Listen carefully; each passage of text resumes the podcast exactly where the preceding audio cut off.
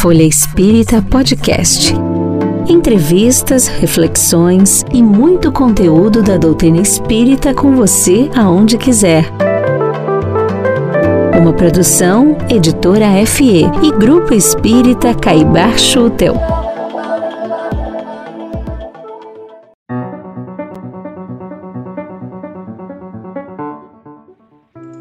Olá, amigos. Sou Helene Gritzaps e estamos juntos para falar da morte, tema que, mesmo para nós espíritas, ainda gera temor e dúvidas. Na edição de novembro da Folha Espírita, trouxemos duas matérias especiais sobre a morte. A matéria de capa, com o título Afinal, o que é morrer? E outra intitulada 10 perguntas clássicas sobre a morte que todos querem respostas. Convido a todos a acessarem o site www.folhaespírita.com.br e lerem gratuitamente esta e outras matérias.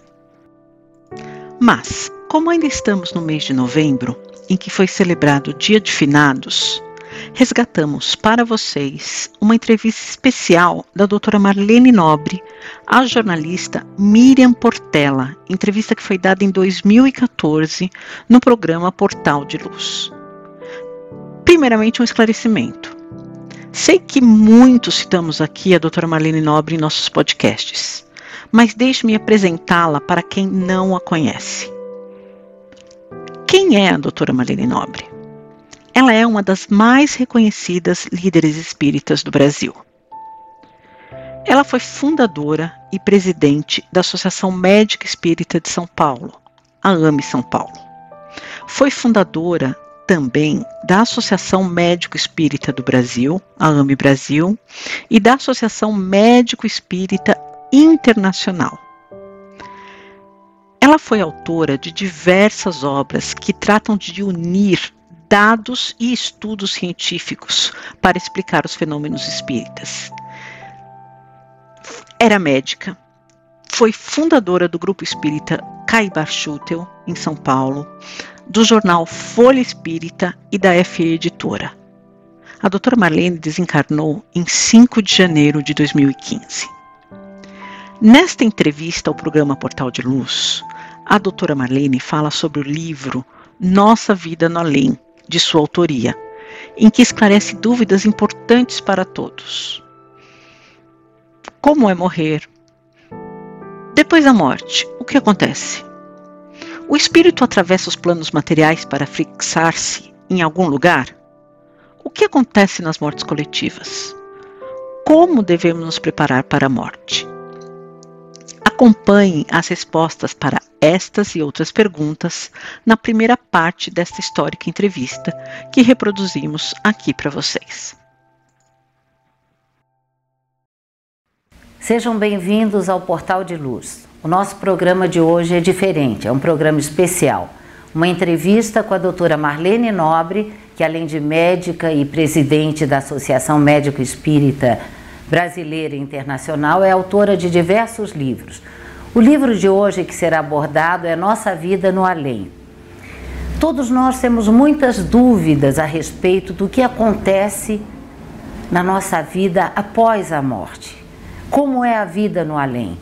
Como nós sobrevivemos? Como é o momento da morte de cada um? E é sobre esse tema que a doutora Marlene pesquisou profundamente e ela vai nos falar. Oi, Marlene. Oi, Miriam, tudo em ordem? Tudo. Marlene, Todos, muitas pessoas acreditam no mundo espiritual e na vida após a morte, mas todos têm dúvida a respeito de como é morrer. Como é morrer, Marlene? De fato, é uma dificuldade grande. Nós observamos que as pessoas têm muito medo da morte e também se afastam um pouco do tema exatamente para não facear esse medo. Né? No entanto, ele é fundamental para que a gente tenha uma perspectiva de vida melhor, tanto aqui na Terra quando, quando deixamos o, o corpo físico. Então, eu resolvi abordar esse tema é, no livro Nossa Vida no Além, porque eu li vários livros de pesquisadores e principalmente nós fizemos pela Associação Médico Espírita de São Paulo uma pesquisa com a mediunidade de Chico Xavier. E o resultado dessa pesquisa foi o livro A Vida Triunfa, do meu irmão Paulo Rossi Severino. Mas os dados eram tão impressionantes. E o fato de as pessoas serem entrevistadas pelo meu irmão e garantirem que houve 100% de acerto nas mensagens, me animaram muito a fazer este livro, Nossa Vida no Além. Por exemplo, o Dr. William Baird né, era casado com uma obstetra na Inglaterra. E ele pertencia ao Royal College of Physics. Ele era físico e ele pertencia então a esse, a esse instituto. E ele resolveu fazer um livro muito interessante chamado Visões no Leito de Morte. E o que aconteceu foi o seguinte, que um dos casos o impressionou fortissimamente.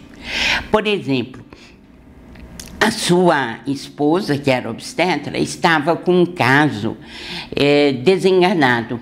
Quer dizer, não havia mais possibilidade de tratamento. Ela havia dado à luz e estava no limiar da morte.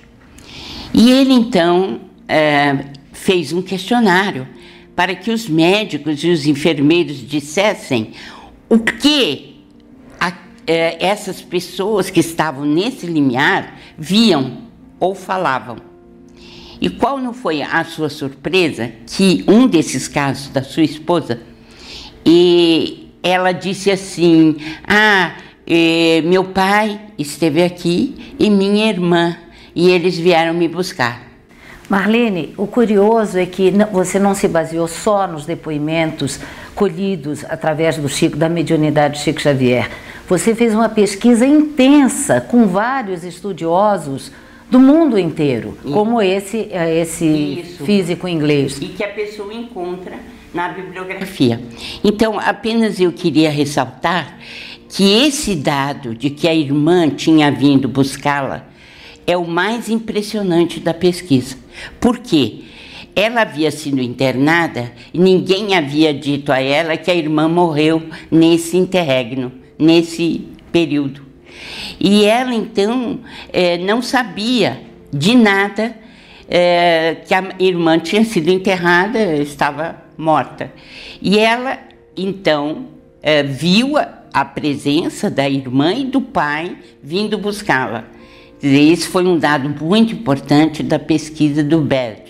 Mas voltando ao nosso assunto, eu fiquei muitíssimo impressionada com os questionários que meu irmão fez. Foram cerca de 200. Né? com três a quatro horas de entrevistas e, os, e esses entrevistados eles diziam né, da, do, do acerto da, das mensagens, daquilo que tinha vindo através do Chico.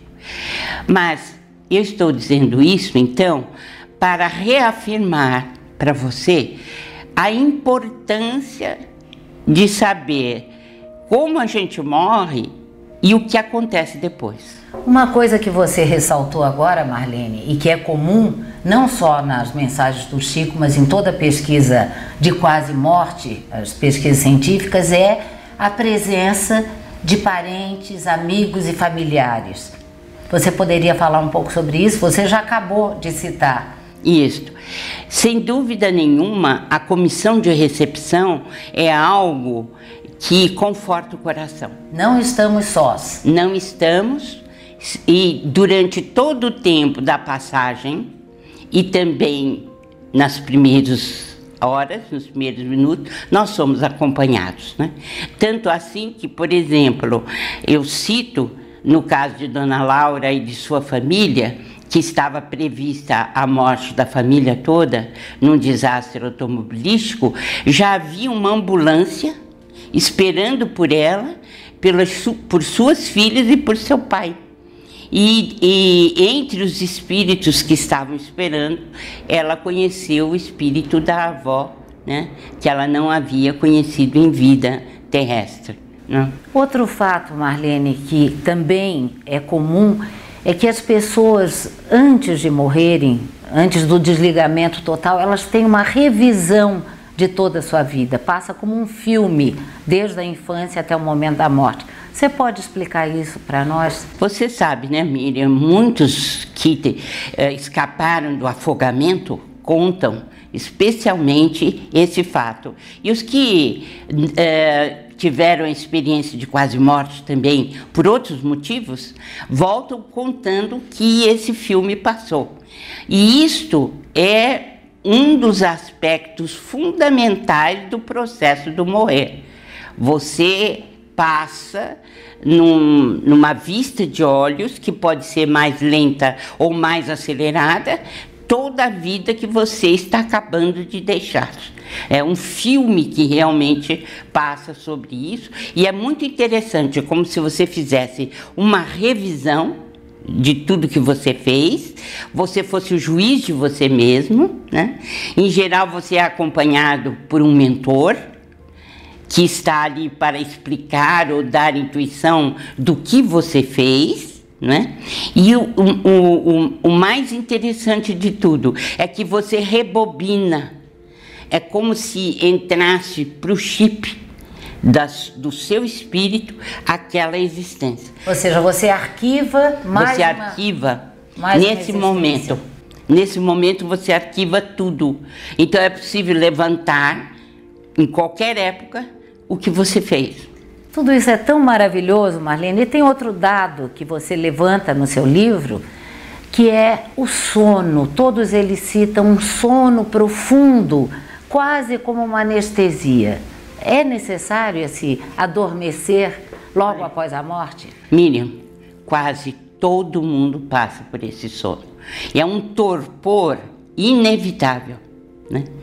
E ele é necessário porque ele faz parte do processo do morrer. Então, o filme, o sono, um sono profundo. É claro, se você me perguntar se alguém pode não passar por esse sono, eu vou responder que sim. Por exemplo, um Chico Xavier. Exato, não precisa. Não. Não precisa. A Adelaide não passou por isso, que eu descrevo no meu livro. Por quê? Porque são espíritos que já são trabalhadores assim de larga escala e que é, seria assim talvez até uma perda de tempo, né? Mas normalmente os torpor, o sono é algo assim é, normal para todo mundo e acredito que, como o Carlos Alberto descreve no livro, que seja uma bênção para separar um estágio do outro. E até para haver uma recuperação do perispírito, seria isso? Exato. Porque, é, por exemplo, durante o, o sono, é, o perispírito, que é o molde do corpo físico, né, ele vai se recompor para adentrar o mundo espiritual.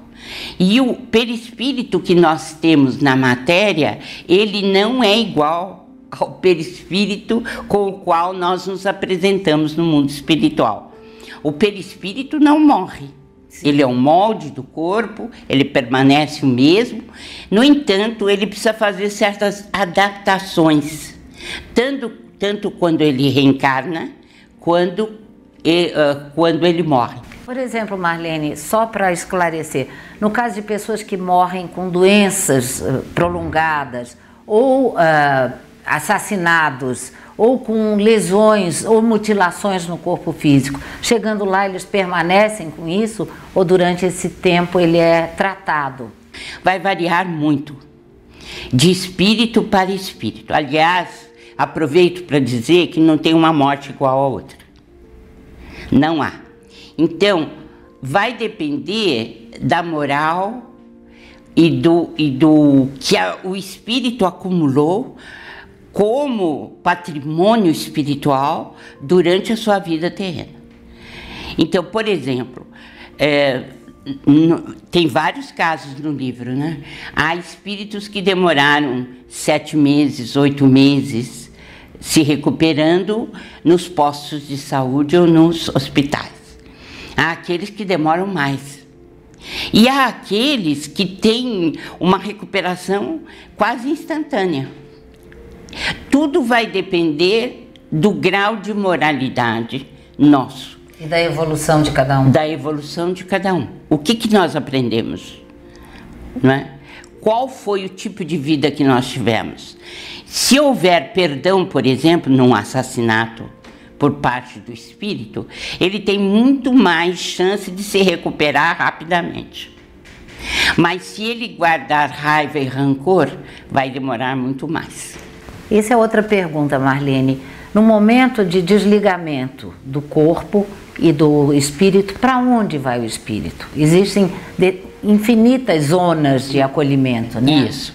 Os gregos falavam nas parcas, que elas vinham para fazer o desligamento do espírito do corpo físico. Né? Isso, isso corresponde à realidade. Existem é, equipes que vêm para fazer o desligamento no momento da morte física. Então, primeiramente, a gente desliga o centro vegetativo, que está localizado no plexo solar e no abdômen. Depois, a gente desliga o centro do, o sentimental, que é o tórax, e depois o centro mental, que é onde se encontra o espírito no, na parte cerebral. Dito isto, os espíritos vão fazendo então o desligamento etapa por etapa. E o que, que é que a gente encontra do outro lado? Essa comissão de recepção, que nós já falamos, são parentes, amigos que vêm nos buscar. Né? Ninguém está abandonado. abandonado do amor divino. Todos nós temos acompanhantes. E, e o lugar para onde nós vamos? Vai depender de quê? Da nossa evolução. Então, porque o nosso perispírito, que nós já falamos, é um molde igualzinho ao corpo físico, ou o corpo físico é igual ao molde, molde do perispírito, esse, esse perispírito, o que vai acontecer com ele? Ele vai ter, ser mais opaco, mais brilhante, dependendo da vida moral que ele teve. E ele tem um peso específico.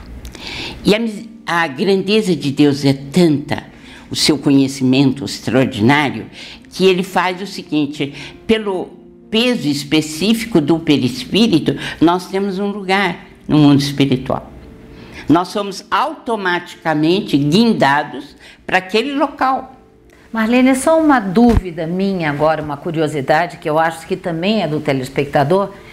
No caso de uh, resgates coletivos, desses acidentes uh, que nós presenciamos, seja uh, aeroviários ou qualquer outro tipo de resgate coletivo, também há equipes, eles sofrem, eles percebem o momento do acidente? Na maioria das vezes, o espírito não está preparado para esse resgate. Mas existem equipes e equipes de espíritos que estão ali para recebê-los. E de acordo com a evolução espiritual de cada um, a libertação se faz mais rápida ou menos rápida.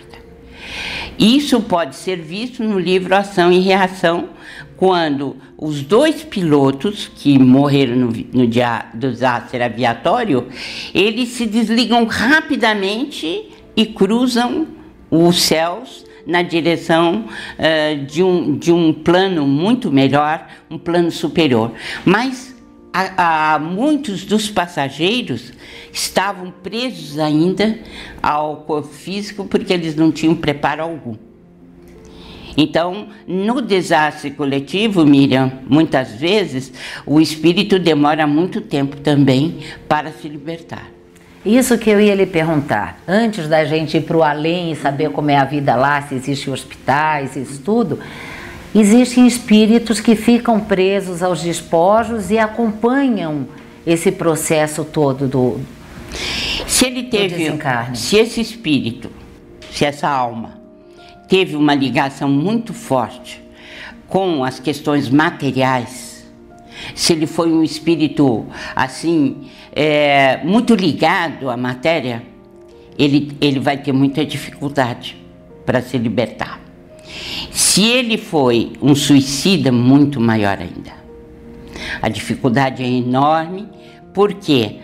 Porque o fluido vital que o acompanha desde o nascimento, a possibilidade de ser renovado, esse fluido vital, ele, devido ao problema do espírito é, cortar os laços antes do tempo, o que, que vai acontecer? Ele vai ficar prisioneiro daquele corpo. Então depende muito. Há espíritos que têm mais facilidade para se desprender e outros que vão ficar mais tempo unidos aos despojos carnais e vão sofrer muito mais. Então existem espíritos que acompanham todo o processo ou eles já estão naquele estado de torpor? o velório, o enterro, a, a participação dos familiares. Se ele não está em sono profundo, se ele não entrou nessa parte ainda, ele pode acompanhar. Mas se no processo desencarnatório dele já entrou na questão do sono, ele não acompanha. Ele está, por exemplo, ali no ambiente hum, ou no posto de saúde, depende, né, onde ele está, e ele não toma conhecimento do que se passa ao seu redor.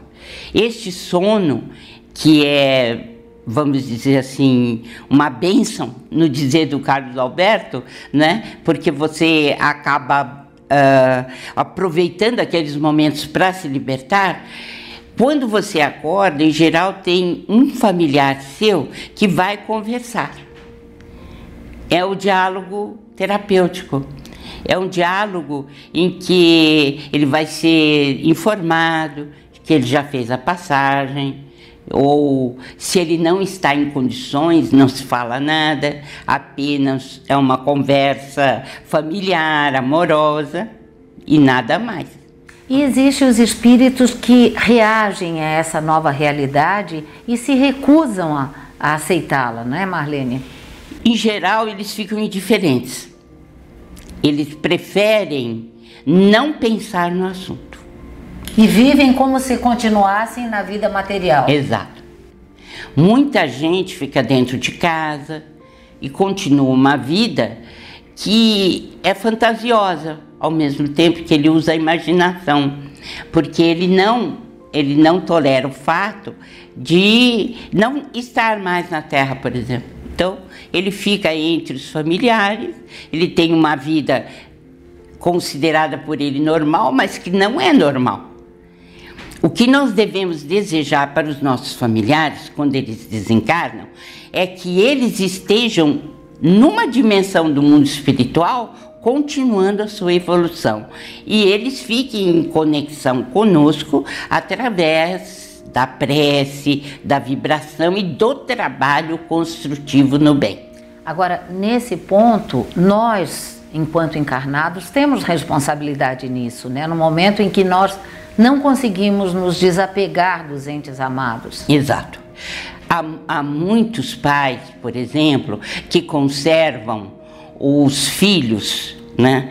Ou as aquisições do filho em roupas, em apetrechos, etc., objetos pessoais, e deixam tudo igual como se ele ainda estivesse ali.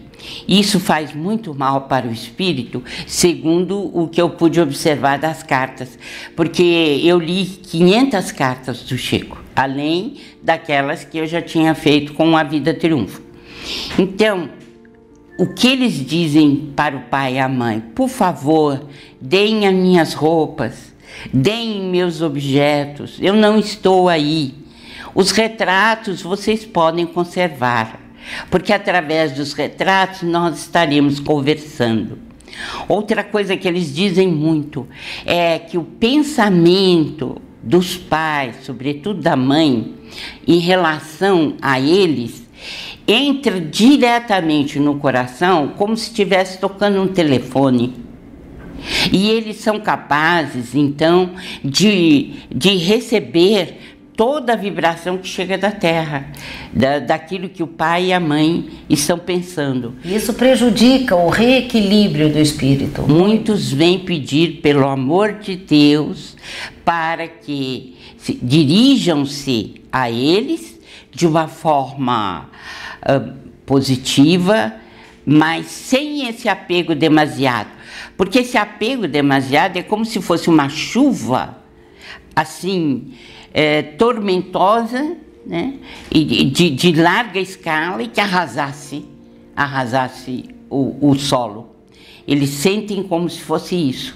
Ao passo que a prece, quando é feita pelo lado do sentimento, do coração, uma prece dolorida, mas com resignação, ela entra devagarinho, como se fosse uma chuva fininha, e eles podem dialogar pelo pensamento e eles podem se sustentar pelo pensamento. Marlene, então nós devemos, em vida, nos prepararmos muito para a vida verdadeira, que é através da morte, que é a vida espiritual, né? E o trabalho que Chico Xavier fez, com toda, recebendo todas essas mensagens e trazendo esse conforto a essas milhares de pessoas, foi um trabalho fantástico para nossa conscientização, né? Olha, eu tenho certeza de que precisamos mudar o nosso conceito de morte, o que vamos encontrar do outro lado e a nossa relação nessa vida com as outras dimensões. Nós precisamos mudar os nossos conceitos. Precisamos trabalhar no sentido de uma continuidade e não de uma ruptura abrupta, sem nenhum propósito. Né? E nós sabemos que a saudade é, quando ela está junto conosco, é a ausência do magnetismo daquela pessoa. Mas nós temos que aceitar a separação e fazer um rearranjo na afetividade com aqueles que ficaram e uma educação permanente a respeito da morte. Educação para a morte. Nós temos que ter, porque ela não é dolorosa, né? ainda o Chico insistia, falava muito conosco: não pensem que a morte é dolorosa, porque existe um, um, um, estado de torpor que tira completamente qualquer ideia de dor e de separação naquele momento e o espírito não sente nada. Na próxima semana, traremos a segunda e última parte desta entrevista da doutora Marlene Nobre à jornalista Miriam Portela. Lembramos que o programa Portal de Luz segue comandado pela nossa querida Marjorie A1 e seus episódios podem ser acessados semanalmente no canal do YouTube, no Grupo Espírita Caibar Schutel. Que o Mestre Jesus siga nos amparando e até a próxima semana. Conheça também o jornal Folha Espírita e os livros e e-books da FE Editora. Siga-nos no Facebook, Instagram, Twitter e YouTube.